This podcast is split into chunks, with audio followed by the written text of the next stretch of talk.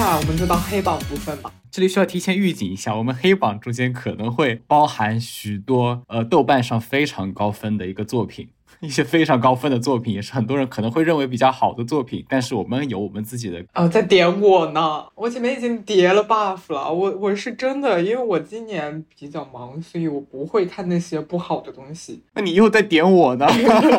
不是，我没说你，呃，我确实在点你，谁让你看那么多？首先，我提的第一个重磅之重就是《长安三万里》。这个我记得评价不错的吧？对，这部电影豆瓣八点三，我的天呐！不好意思啊，我接下来要提的有八点五，哦，有八点七的，哇，我真是……嗯，好，你先说。首先，我首先我必须得说一下，这部电影真的很浪费我的时间。我这部电影它长度是三个小时，一百六十八分钟，然后我花一百六十八分钟看这部电影，又花了同同等的时间写了一篇影评，后面我发到我朋友圈，跟一个跟这部电影觉得一个觉得很好看的人又吵了差不多这个时间。花了我三倍的时间，今天我又要花一个这么多时间。我因为这部电影批判起来还是蛮难的，因为这部电影的声量实在太大了。我我前两天我又重新刷了一遍流媒体版的，太努力所以你又你看了你看了两遍三个多小时的，然后写了一遍，然后炒了一遍，又录一遍。哇，呃，你今年的影年度影视就是《长安三万里》。高不高兴？唯一的好消息是我流媒体版的是两倍速看的，还好还好。哦哦哦，电影院可不能两倍速啊，那真是。来说几个关于这部电影的事实吧。首先，这部电影一百六十八分钟，它里面包含了四十二首诗，算起来是平均每四分钟，一动画里面的人物就要吟诗一首，就纯吟诗。对，就纯吟诗，就纯把诗句套出来。所以说我看完的第一感受是啊，什么时候《唐诗三百首》出电影版的了？这是第一个事实。第二事实是，《长安三万里》在电影局的备案是引重备字，就其他的电影可能是引句备字，就是引重，重是重点的重，备案号是二零二二年零零一号，引重被子，这个被这个被这个相比起来就不一般哦。什么意思啊？一其他的引重被子包括一些什么电影呢？包括一些像一些抗战为题材的，一些以抗美援朝为题材的。就是一些非常就点到为止吧，就懂得都懂了。这重点影视作品，就是懂得都懂，懂得都懂。这是我想分享的这两个 facts。呃，还是想套个盾吧，就是因为我我当时的那个呃，因为因为我这个当时评论实在与大家扭曲太多，我当时是甚至觉得是不是我真的没看懂。但是其实呃，后面我看了其他很多人的评论，例如说像梅折腰 FN 这个电台的空山老师和啾啾老师，他们几乎就是在我发影评的那一天，他们也发了他们关于《长安三万里》的一个播客。听他们的观点跟我不谋而合，一模一样。然后包括后面想死还要拉点垫背的哈，还有那个还有博物志的婉莹老师也他也出了相关的节目来吐槽这部电影。这难道真的只有我一个人觉得吗？我现在就是要告诉大家，不止我一个人这么觉得。好了，铺垫这么多，那么我还是我要非常认真的讲一下这部电影的问题在哪里。这部电影叫《长安三万里》，我非常怀疑它可能是先出的，就是先想的标题。然后再往里面填充一个内容。这部电影就是讲的是，你以为它的主角是李白，因为它的预告片什么全部都是关于李白的内容。实际上，他讲他是从以一个后面的诗人高适的视角来来叙述他人的故事。OK，这也没有问题，这也一点问题都没有。呃，我要说到这个非常争议的一点，就是我我觉得他这就是一部考公宣传片。哇哦，他也可能也有有所耳闻嘛，就是李白是个非常爱喝酒的人，在这部电影里确实这么表现的，就是亮上呃高适这个背景，就是说高适是一个没有什么才华的人，就是他读书写字都有困难，呃也有口吃，他就唯唯一好的就他有一套什么高加枪法，然后之后的话。然后，但是李白他是个非常有才气的人，就是所有人都读过他的诗，都非常的有有才华。但是在高适的眼中看来，李白就是一个只花天酒地，就只会享乐的人。听高适不止一次说，你这样做对得起列祖列宗吗？高适他是一种非常正面的形象出现。呃，我当时我那篇影评其中一点就是说，我觉得这部电影就是踩李白去捧高适，但我们的争议点也在这里。但是我觉得这部就是这样子。我回顾他他留美版的时候，他最后他那个最后一幕，他的字幕出现了出现了这样一行字。高适回到长安被贬，但很快被升为散骑常侍，封渤海县侯，是唐代诗人中功业最卓著者。就是这部电影的最后，它结束在这里，这就很好笑了。就是你到底是想，你到底是想表达什么？就是你到底是想表达说，呃，高适他能，我能做这么大的官，而李白，你李白做了什么？你你李白去投靠，就是就是整天花天酒地，然后然后呃，就是想想一出是一出，然后也不遵守承诺。然后到最后，然后到最后没，嗯，你还是没有像高适那样去为为国做做贡献。我觉得这就是个非常好笑的一个观点。这个这种剧就特别像说用一个比较政治的一个一个视角，就是建制派对于自由派的蔑视。你这么好的才华什么用？不为国去争光，你呃你不为国争光，你不报效祖国，你就是一点用都没有，你就是空有才华而已。而且对这部电影的解读也非常的也非常奇怪。我看完电影的时候，真的完全没有想到它有这么深的一个意蕴在。包括我前几天去搜。就是我，我看完就觉得这部电影最适合什么呢？最适合就是就是那种老师上课的时候我要讲的这首诗了。OK，我先上课之前我先播一段这个片段，因为这部电影因为有四十二首诗，基本上覆盖了小学生的课纲。那很好啊，那你那怪不得很中的。对，然后我觉得他这这首这个切片出来之后，会老师会老师会上课去就马上上课就会放这个，那我觉得这也太没意思了。就是说。这部剧它到底，你到底想，你到底面对的是谁？你到底是面对的是成年，还是面对小学生？你要是面对的小学生，那我觉得你就完全没有必要去整那么说什么，呃，长安什么诗啊，什么诗啊，长安这样的，去用非常奇怪的阐释学的角度去。我觉得这我我觉得这部电影真的说教意味太重了，就包括刚刚所说用高适和李白的这样的人生境遇的去对比，就是首先首先他有个什么勤能补拙这样的话，这句话吧，你说起来也没毛病，但是我觉得你要说高适有多拙，嗯嗯，倒也未必。但是就是你知道有个你知道有个情节特别有意思吗？就是说这李白要要去入赘了，高适又是那句你怎么对得起列祖列宗？然后然后特别好有意思的时候，李白说啊我要去问孟浩然的意见。然后他就去那个去，然后那个孟浩然马上就要走嘛，然后李白去追那个船，就边追边问啊，什么孟浩孟先生，我要我要不要去入这个赘？哦，我天呐，我觉得太好笑了。我觉得李白可能本人都没有在意过当赘婿这件事吧，好像导演比可能这这部剧的主创比李更更更在意呢。而且而且这部而且这部电影，我觉得它真的很多非常非常多的奇观，而且因为我知道很多人批判这部电影是因为它对于李白的一些刻画的。对于刻画一些不精准，对于史实，对于史实，它的也有描述适当，但我觉得这都完全不重要。我觉得反而来说，这部电影就是太重视一些史实了。这部剧大家说有什么这样的时代时时代局限性那样的时代局限性，那我那那我就要说了，人这是历史人物可以有时代局限性，但是我觉得我们现代的创作者不应该有时代局限性。就我觉得啊，就就这一部剧想要传递的价值观来说，我看这这编剧也没有太把时时代局限性当回事。这就是一部，还是那句话，它就是一部考公宣传片，而且相当烂。它就是《唐诗三百首》，它就是《唐诗三百首》电影版。我要指出来，你的意思是考公宣传片是一个有时代局限性的价值观吗？就是你既然提出了考公宣传片这回事，它肯定就已经超越这个时代了。那你就不要一边说什么历史人物有时代局限性，一边又一一边又传达这样的精神。我觉得这太那个什么了。而且我还特别，而且你知道，现在 B 站你上去去看。就是专有没有什么长安三万里语文课？我的天呐！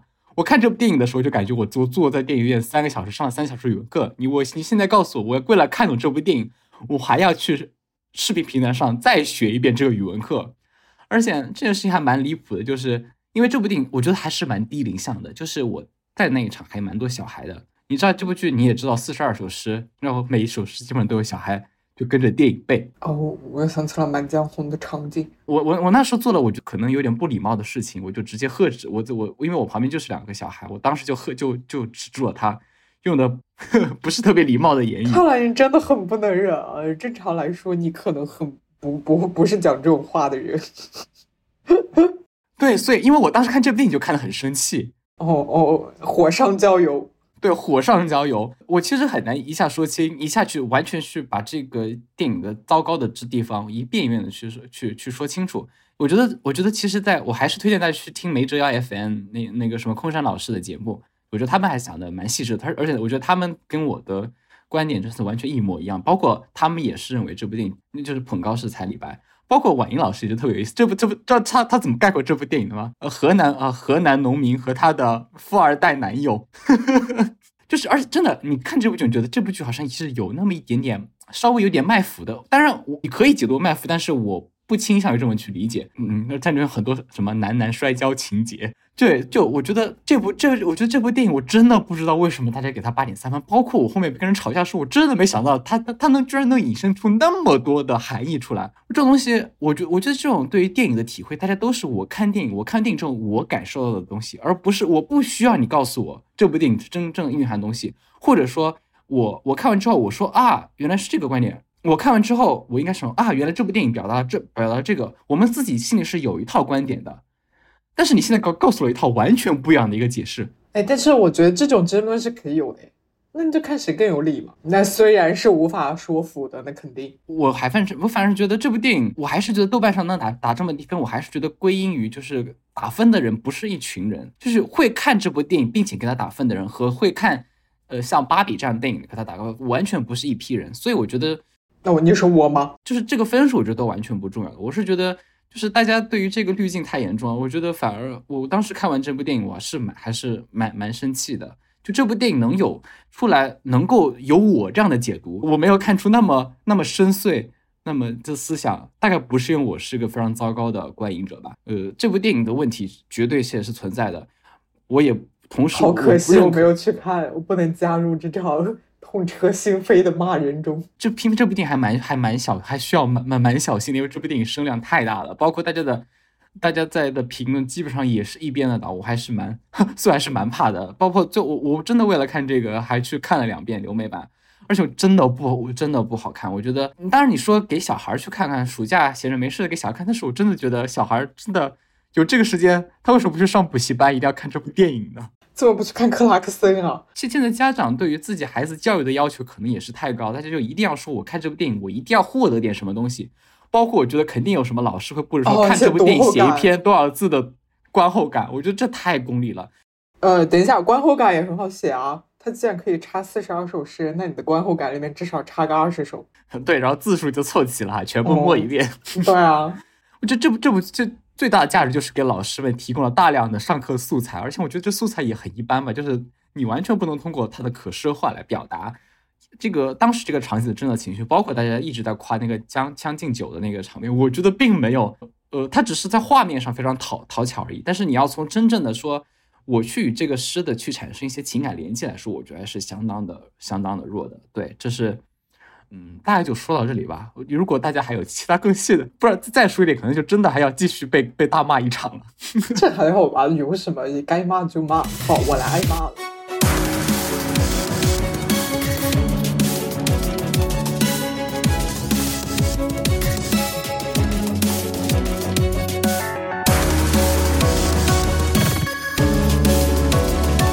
我想我的黑榜是中国奇谭。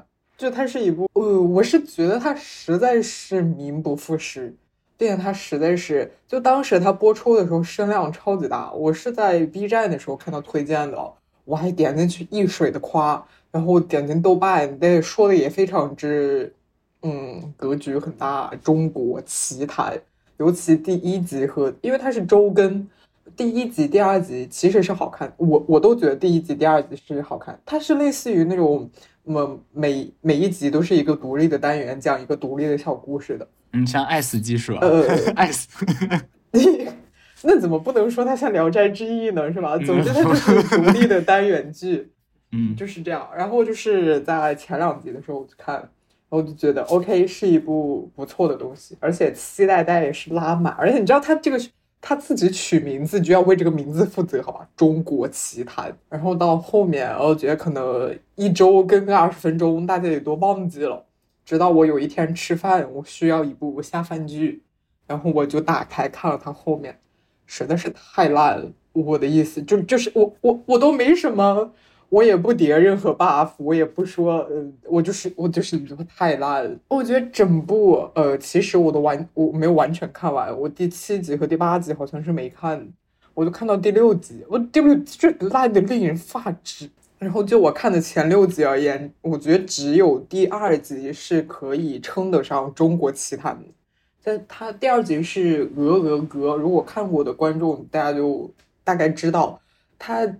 它这个故事是有点鬼的，而且中间也确实有一些中国传统的那种治愈故事的氛围在的。那个那个鹅鹅的画风，我觉得也超级中国，就是我来来像好莱坞完全不会画的那种，好莱坞日日本也好，美国也好都不会画那种风格，它就是中国的风格。OK，这个我觉得是确实。但是我当然到了五集之后没看了，没有看你说的这么说烂的第六集。呃，对啊，就是第二集，它不管是氛围、画风、情节，呃，它的选材，我觉得都是很 OK 的。呃，第一集虽然大家说的也是就讨论度很高，大家也都挺喜欢，我觉得多少还是就是因为故事很完整，并且讲的也有点意思，所以前两集就有这么大的水花，是吧？就你看到你越看到后面，就中间几集多少是有一点平淡，呃，稍微有点不知所云，但都处于是可以忍受的范围，直到第六集，第六集具体叫什么我都忘了。可能是叫，反正是跟金鱼有关。他那个哇，这个什么，我我每次说起来，我都我都要先生气一下。他讲的大概就是一个岛上，然后传呃一个男生在数岛，然后突然传来一个女生的电信号，然后他们就一起生活，然后中间好像通过一个什么装置。呃，找呃，知道一个找到一个什么？呃，我看的比较久啊，我又忘了。嗯，找到一个什么类似于最孤独的鲸，因为它的什么频什么鲸的发生频率是怎么样，又是怎么样，所以他们他们两个一起对金干了什么？那个女生好像对金干了什么，然后那个女生就走了。大概就是这种故事吧。首先，这个故事超级之俗套。你都你都你先把金抛到一边，这个男生女生的故事就非常之俗套。再加上金这种东西，我跟你说，我高中作文都再也不用孤独的金这种东西了，它就是一个超级低龄、超级矫情、超级俗的东西。再加上整个第六集的画风也非常之低龄、粗糙，没有审美。他我就我就感觉很像我小学或者初呃不没有到小学，应该是初高中。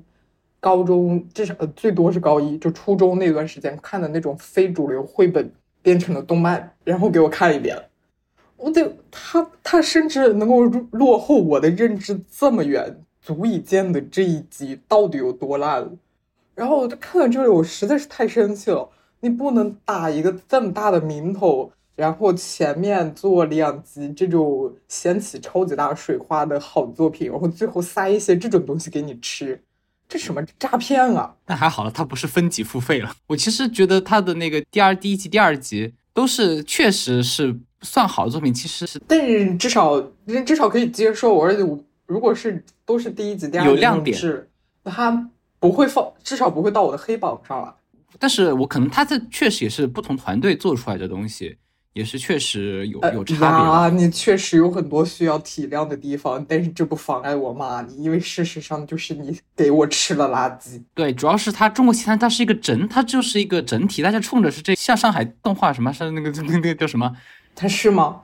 那那我黑榜上它的分更要还要再减。我只是单纯对它的内容我就有很大的意见，就是因为像上美之前出过《西游记》这种比较脍炙人口的传统的，冲着这个牌子来的，然后你给我们看像后面。我我不后面可能就没有那么质量高的东西，再会我觉得还是对于整体来说是蛮失望的，因为呃大家可能不会说说啊你别看第六集，你去看你又只看前一集，我觉得这个是还挺荒谬的，应该大概应该没有人会这么说吧，大家都是做一个整体去推荐的，我觉得如果你不能让你整个作品它是一部整体的质量过关的东西，那你接受我的骂也没什么吧，虽然爱死机也不是呃。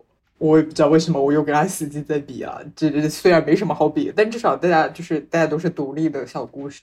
虽然爱死机也不是每一集都很好看，它甚至哦，它到后面也非常之烂了，在后面几集，但是它没有哪一个故事会拉的这么让人生气，它就是拉拉出底线，超出底线的拉。这我觉得我来我我大概概括一下哈。就是大概就是这个就是一个项目管理的问题，应该就是一个不好说，我不知道，我不知道这种项目要经历多少磨难，是吧？但是至少，呃，所有人要对自己做出来的作品负责一些，别给观众喂一些，哪怕是悄悄塞一些。他，我我真的感觉这个导演可能就是想让大家看完两集，然后就忘记这个事情。包括我看我看豆瓣短评，我今天之前也去看了一些，大家。基本上打的那些高分或者是那些高赞的短评，都是针对第一集、第二集。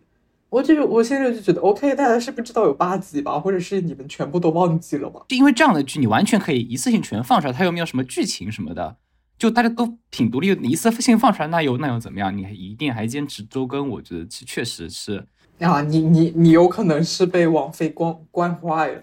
是吧？但是他这个本来也没有多长，我觉得现在，我觉得那种什么，他本来也没有什么剧情衔接嘛。行，如果要按妈的话，我们两个都会按妈。嗯，但是也无所谓了。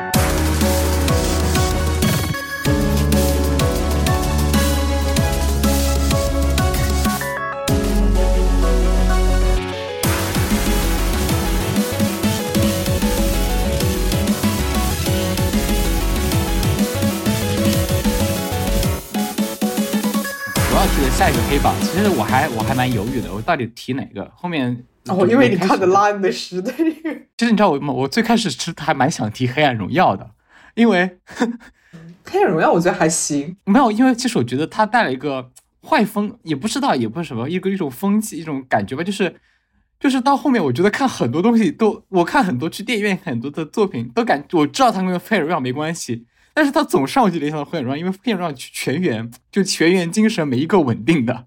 嗯，还好吧，呃，好吧，是有一点，但是呃，他至少稳定的有他的特色，你知道吧？就是他就是主打一个疯批复仇爽剧。对，因为因为你知道，就是因为这个，我前段时间去看那个那个《涉过愤怒的海》也是非常热的嘛，我我还 我还我同样交了这份冤枉钱。我看了一些影评，你说这这部剧你看影评就是什么什么两家人凑不出一个正常两两两家人凑不出一个正常人，这部剧的贯彻的巨他巨像《黑暗荣耀》，就是全员疯子。看到这种疯狂的这种人，你总是不自觉。当然这不是我要，嗯，等一下，但但是我但是我要说一句，我可以接受疯子，像《宇宙编辑部》里面那种疯子，我就很喜欢。我只是不能接受那种。有一些故事情节，你依靠这个人发疯来推动，那就是你情节上、你编剧上的偷懒和薄弱。但是你要展现一个疯子的侧面，我是很喜欢的。不知道跟我的精神状态有没有关系哈？对，然后但是后面觉得，嗯，黑暗荣耀也也罪不至此吧？毕竟今年 今年我还是去，我去了这么多电电影院去了三十多次。我的重磅嘉宾就是大鹏的《保你平安》，这部这部电影在豆瓣上也是八分。八分多，而且当时一众的好评，包括我在一个群里面，我我认为大家都是比较怎么讲，比较稍微会看电影的一些人，他们也居然也会有人觉得这部电影是个比较不错的电影。那这部电影是个什么样电影呢？大鹏他是他是一个墓地的一个销售，然后他的一位客户，他的一位女性客户，为什么说女性客户啊？女性客户死了之后被人造黄谣，说他是他是性工作者，然后为了洗清这个冤屈。大鹏毅然决然的扛起正义大旗，为他去为去找到那个散播他是造黄谣的谣言的人，反正嘛让他落入法网。哦，呃，这部电影我觉得女性，我觉得这部电影是一种大男子主义对于女性的一个救赎的想象。我觉得这非常有意思，就是这这问题就是他的动力因太弱了。那个大鹏所饰演的魏平安，嗯，应该叫魏平安吧，反正就是他的男主，他就是。就是你也不知道他为什么觉得这个这个女性，她为什么要去这么做？她完全没有什么动力，她觉得我觉得我的客户就是清白的，他就是个好人，我就是要去证明，就完全没有来由大男大男子主义。我说说到底哈。到底一个女性的清白真的需要你去？就是她就算是性工作者又怎么样？你为什么一定要去维护她的这个清白？就是难，你难道这不难道是一种更加保守的一种心态吗？你去为了做这么多，是为了证明她清白，这反而是种更加保守的心态。我觉得这个是已经已经非相当的恶心了。然后其次的问题，其次的问题就是这部电影它的大家觉得它好的是因为是它呃提出了一些网络谣言，就是说网络谣言的危害什么巴拉巴拉巴拉，这我打话题。我把我把它称之为，嗯，一种互联网另外一种政治正确，就是说啊，网暴不好，我们不应该网暴，我们不应该造别人黄谣，这是所有人都会说，包括我们所有人，现在今年大家都会说什么网上的言论环境太差了，大家都互相攻什么的。但是每一个人说出说出来的是同样的话，但想的其实是不一样的内容。就是你的对手可能会在讲，例如说我跟别人吵架，我想的是天呐，对方这什么水平，就就就说这样的话，我我我，然后我觉得网络环境不好，但是对方也说。你对方是什么人？大家都互相想，虽然说的是同一套话，但是大家做为了去做他的后面所指的东西完全不一样。我觉得这部电影就是这样的，他为了讨好所有人，把这个大家不应该网暴的命题，把它整个提出来，就是网暴是坏的，而且他塑造了一个极端坏的一个形象。一般一般来说，我们的事件，因为很多事件它本身就是复杂的，这里面包含了很多好的因素和一些呃和一些其他的一些因素。而不是一个纯粹的说，我这个人这人就是坏，这人就是想造他谣。那么没有一个人的动机这么如此的简单。那这部电影它就是属于一个如此简单的一个动机，大家最后这问题得到了解决。就我觉得这个非常非常的没有力量。就是说，因为这部电影的上映，我们的网络环境有改善吗？造谣的人。造谣的还少吗？女性受到的女性被造的黄谣少了吗？完全没有。啊，这倒不是一部电影应该做的，但是我理解你的意思。对，就这部电影想表达的东西，我想还是为了去，最终目的还是为了去讨好所有人，并不是他为了说，我想通过这部电影去传达一个价值观，呃，去去传达说，呃，网络应该或者说人性，我们要去洞察人性的人人性的复杂，或者说去接受一个更加包容，就会会有一个就一个更加包容的价值观，完全没有。我感觉现在有很多电影确实是这样，就是它其实内核是非常老套的，比如你刚刚讲的那种大男子主义，但是它会套一个现在比较比较热、比较敏感的政治正确一样的议题来完成它的那种包装，这是我最讨厌的东西。我真的我会我看完我会非常生气，还好我没看。他的豆瓣评分也太高了，我对大鹏的作品，我觉得可能有种先入为主的，但是。呃，有一部除外了，是《吉祥如意》，但是《吉祥如意》，我是说真的，这部电影就完全有点吃人血馒头的意思。大鹏所有的电影都是非常的，就是非常大男子主义。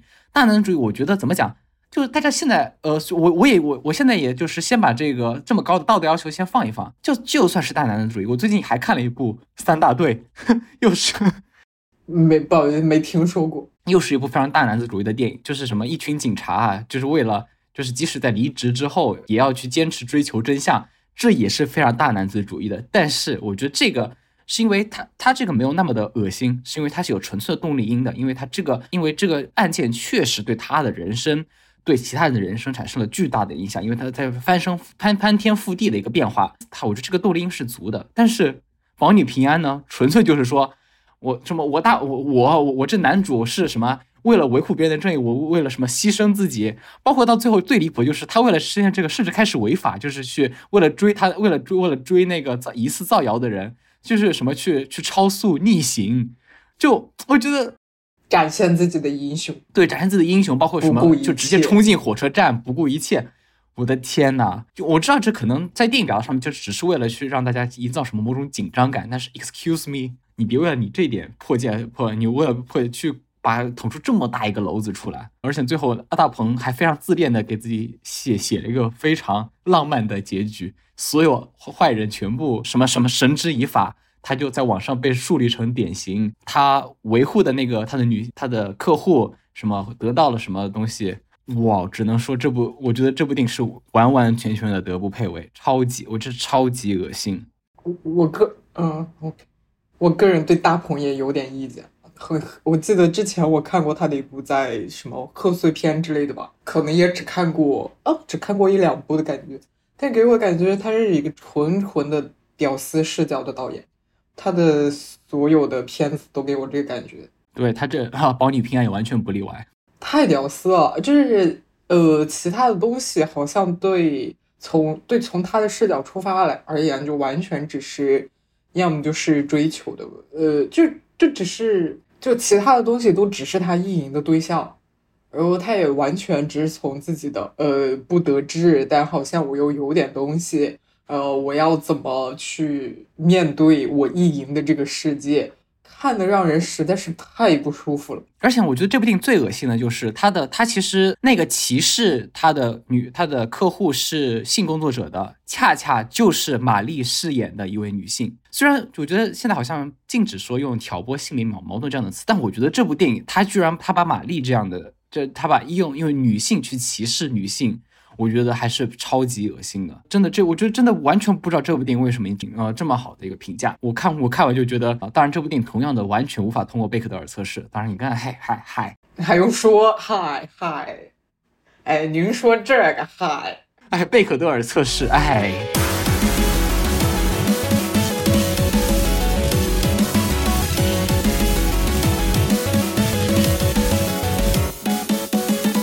好，那接下来就是我们。你最后一部黑榜，呃，我想要说的是《蜘蛛侠：纵横宇宙》，但是它其实提出来也不是说它到底有多么的坏吧，我就是觉得它有点太太没有惊喜了。就是你感觉你看完电，其实你看电影的过程中都是快乐的，但是你感觉你看完之后，你就感觉你喝了一瓶无糖可乐，它那个回味后调是很贫瘠的，你就很不舒服。你看完就感觉。呃，它的视觉效果确实很酷炫，然后它的整个画风也很酷，然后情节也是目不暇接，然后它超英的元素该有的都有，但是你看完都觉得非常虚无，非常没有营养。我感觉这是所有超英电影的通病啊！我也不喜欢超英电影，呃，像漫威之类的，我都只看了一部分，也没有看完，我就受不了这种太单薄的东西。他仿佛，他仿佛一切事情最后的解决就是爱和，要么就是个人英雄英雄，要么就是一群超级英雄的英雄，太单调了。Unfortunately，我也看了。但是他，但你要说他有多坏也没多坏，跟你刚提的保你平安来比，完全。我看这部电影的感觉就是，我觉得这部电影应该在我 iPad 上面看，根本就不应该去电影院看。这部电影它无论是从它的特效，根本就没有什么特别，它它并没有什么值得我去电影院看的一个东西，它就是比较像一部网大，而并不像一部能够去上院线的。视觉效果是还不错啊，就比比如说更多颜色。对，就像就像今年今年还是一个蛮有有有个蛮蛮出名的，就是有个导演叫马丁斯科塞斯，他的原话是。Marvel movies are not cinema，就是说，他说漫漫威电影不是 cinema，就是就大家举例，甚甚至这个后面成了一个梗，就是他说啊，这部电影不够 cinema，这部蜘蛛侠自从影就是一部典型的不 cinema 的作品。就是我觉得这样的视听体验，我我觉得我我拿我 iPad 看，或者去我家电视上看，就没有任何其他的一个感受。而且我觉得我我没我也没有看过。漫威超英的电影，我觉得，我觉得美式超英都挺都挺平淡的，就就没有没有我想象中那么的热血，什么热血什么的。但是热血倒是热血，我倒是看了几部，但是这种热血就支撑的比较单薄。不知道，可能我本人我我们我可能我本人不是受这个受众的原因吧。我按理来说是这种受众的，但是吧，我也我不太喜欢。呃，其实我看完这个时候，我去听了那个反派影评，关于这个的，他们还是用非常专业的角度去讲。但是我觉得我们也不必要去以这么专业的视角去看这部电影。反正我我总而言之就是说，这部电影不是一个值得我真的去买票去电影院看，而是我可能会说花钱去 Disney Disney Plus 或者去什么地方开一个他的流媒体会员，我宁愿去做这件事，也不愿意去看。坐在电影院老老实实的去看完这部电影，反正我是不会的。这部电影好像还埋了很多，很还很多梗是吧？埋了很多梗。哦哦，那些彩蛋我看到是很高兴的，即使有的超英彩蛋我不熟悉，但是也有一些我熟悉。就它的小巧思确实很不错了哦，而且它也套了政治正确的 PU，，那么多不同的 Spiderman。哦，我觉得就是就是现在现在商业电影几大件。多重宇宙，呃，妈的多重宇宙和蜘蛛侠的多重宇宙是吧？这种东西，呃，什么还有什么，就是人种不，这这反正就是种族多样性啦，然后各种性别啊，种族多样性，这种政治正确，然后再套一个爱，就是内核都是爱，你就是要找到爱，要么就是你要去什么家人之爱，你要去爱别人，一种大爱。太老套了，我真是吐了。主要是我可能也不太喜欢美式漫画吧，我反正也觉得也就是画面什么的，可能确实很刺激。但是我觉得我能够在其他的屏幕上面能享受、能感受同样的刺激。还是那句话，它不够 cinema 吗？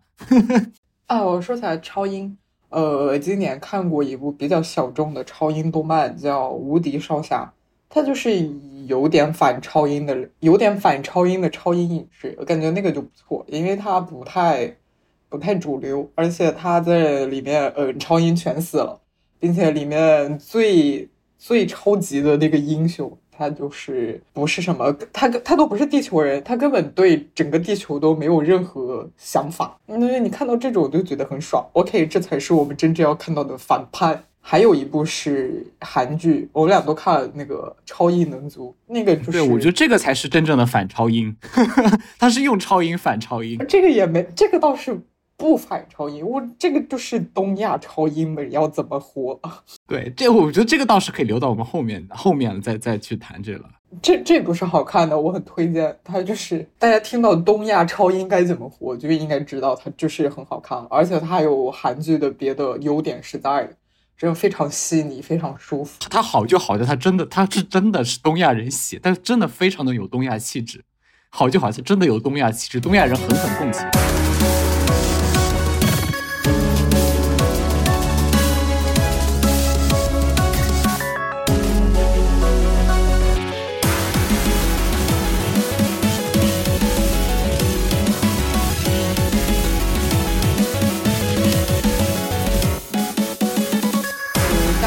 上榜的这些影视基本上都介绍完了，但是你知道榜单是有限的，我们可能还会提名一些我们觉得今天没能讲到的遗珠。呃，也许是今年看过，但是还不至于上两个榜的，也许是一些今年看的，不是今年出现的影视作品。我们就简单的介绍，我们就简单快速的去简评一下哈。我首先提的是多来今年的哆啦 A 梦，可能大家已经很少很很久没有见过看过哆啦 A 梦了。但是哆啦 A 梦其实每年还在以每年一部的一个节奏在在在国内上映。今年呢，我也去看了。今年的叫做《大雄的天空理想乡》，我觉得这部电影它好就好在说，它今年它这一部，我觉得是一部幼儿园政治学入门。它虽然是讲的一个同非常非常老套的一个哆啦 A 梦的故事，它里面居然是蕴含了一点点的政治学思维的。你要知道，这部就是哆啦 A 梦是完全的子贡像电影，这里面非常，但是这部电影非常的有深度，它会用非常浅显的表表表示了，如果大人看的，我们对我们理想和我们现实的差距。包括你可以从队友非常轻松的得到，非常轻松的去得到一些一些比较深的一些寓意吧。这是我觉得这部电影，我觉得是今年最被低估的一部电影。那我要提一个今年出的第七季，但是我觉得就是整个 IP 都可以看看《Rick and Morty》。这这这部剧这部动漫叫做，如果你没看的话，那我非常羡慕你的人生可以再看一遍。呃，就不用多说，我觉得就是强推就可以。呃，我的下一部呢，其实是今年那个。昨日的美食第二季，我呃就是也是一部日剧，讲的是两个两个中年男人搭伙过日子的故事。这部这部这部就是这个日剧，我觉得肯定很多人会不喜欢，因为它太平淡了，没有任何新鲜感，包括也不是什么小鲜肉在演，都是一些四十岁的老大叔在演。但是我觉得就这部电影是非常的真，就是他的生活似乎是可期的，就是在我们现在这在我们东亚社会这种性少数完全就可能完全没有生存空间的一个环境下，他完全给我们展示了一种。美好生活的一种可能性，它它有第一季电影版，然后还有 SP，我都看了，这我觉得都非常的，都不是说好看，而是说它能让我非常的共情，而让我感产生对于美好生活的想象。虽然还是虽然还是觉得现实还蛮残酷的啦。行，那那我也提一部能够帮助，就是非常温暖人心，帮助你度过现实残酷的剧，呃，叫《怪诞小镇》，也有几季，呃，去年夏天。呃，不，就是今年的夏天，应该就是我人生中最后一个暑假了。我怪诞小镇讲就是两个 teenager 在一个怪诞小镇上面过暑假的生活。它真的是一部充满了童趣、充满了奇思妙想、充满了人文关怀的剧。你看完就会觉得。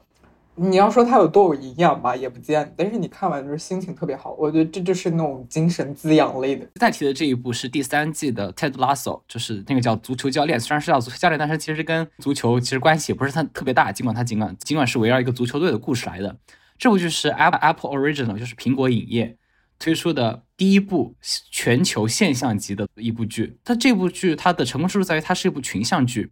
但是它是我，它是在群像剧上面做的非常成功的，在剧作方面、人物刻画方面，每一个这里面大概有前前后后应该刻要刻画了几十个人，每一个人都是如此的鲜活，每个人的性格特点，每个人的整的的一些经历都是非常的鲜活，而且他的那个叙事非常的四平八稳。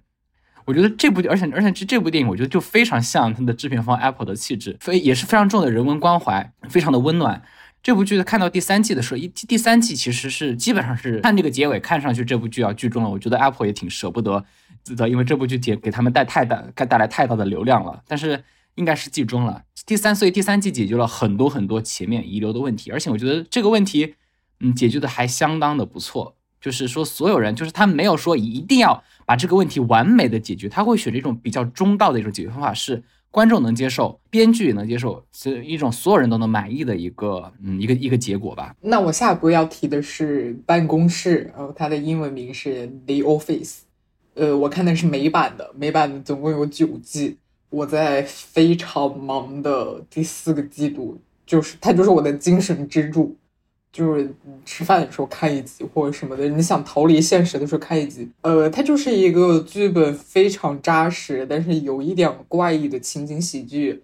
里面的人物角色，我的意思是每一个人都是精神病，但是看起来非常有意思，因为编剧实在是太牛了，所以他能够做到很。它是一部零几年的片子，但是那个时候的笑点完全不落俗套。而且它是我我我看了很多很多情景喜剧，它是我看过最尴尬的一部，它以为是能尬的我尖叫，但是你尬完之后回味就会觉得非常之妙，或者说里面的人物，当你看久了之后，我觉得可能我特别尴尬的是因为里面有个非常主要的人物，他多少有点表演型人格，跟我的人格完全就就是反着来的，所以我看的特别不舒服。但是他的笑点完全让你不不虚此行。总之呢，就是如果你能克服我刚刚讲的那些，你去看这个，我觉得好吧，它其实有一点点挑观众，但是它特别有意思，属于一种小众推荐。那我最后再推一个，呃。推一个叫《怪形》，这是一部很早很早之前的恐怖片。我特别喜欢看恐怖片，但是今年由于没什么时间，并且在我没什么时间的时候，我对恐怖片的要求特别之高。我不想看一些打着恐怖片之名，但实际上不太好看的，呃，所以我看的很少。但是这一部我是非常喜欢，它是一部虽然时代比较远，但是非常工整、非常完整。设定很巧妙的一部恐怖片，它的它里面也有一些比较恐怖的场面，非常出圈。它整个它整个整部电影就是一部非常非常工整，完全引人入胜，让所有喜欢看恐怖片的人看完都觉得不虚此行。强推！我看完之后还看完之后还非常激情澎湃的写了很长的影评，但是我现在全忘了。但是那种看完之后满意的心情是遗留在我心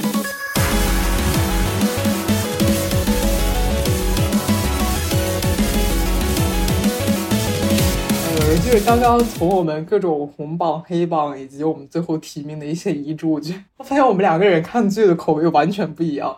但是，但是有一些苛苛刻、刻薄或者有些内核还是有点像的。但是我我们还是蛮多共同点的。例如说，今年大家都没看什么国产剧哈。其实国产经典看了，今年其实今年还看了，我们知道看了什么？什么季最末漫长的季节啊，漫长的季节。但是我觉得那个没什么好说的，它就是我那个那个没什么一般，挺一般的。但是哇，突然觉得我们今年居然还还看了蛮多这样的剧的，我们以前从来没总，好像从来没这么系统的这样总结过啊。这样一总结起来，好像确实今年对。还有那个什么，就是高高高启强那一部《狂飙》，其实也是好看。呃，就是有一些地方实在是太仓促了，哎，但是但是这一番总结下来，我觉得影视业还是很不错的。你看，就算是那些烂片，他们也至少知道要套一个政治正确的壳子，而且提名的那些烂，可能也是在期待之下，或者说是名不副实，或者说是走老路，就是他没有创新而已，他没有一些烂的突破底线的东西。除了那个第六集啊，《中国奇谭》第六集，然后那些好，我们体面那些好的的话，它也是各种意义上的好，就是他们好的都很很有自己的特点。嗯，就希望就总结一下，希望明年我们还有更多更好，能看到更更多更好优质的什么作品吧。要是这么说，我倒是觉得影视肯定是会进步的，而且好东西的话，很难说不会再有。但是我觉得我们。自己到底要看一些什么样的影视剧？你挑选一些什么来看？看完之后你能得出什么？以及你的生活到底要花多少时间看剧？以及到底花多少时间看剧？这是一个很值得思考的事情，吧？因为因为看剧你需要要求的你的专注力实在是太少了。它是一个非常容易的闲暇的，呃，它是一个非常容易的娱乐方式，所以大家还是。看归看，不要看太多，这也是我对我自己生活的一点小挑剔。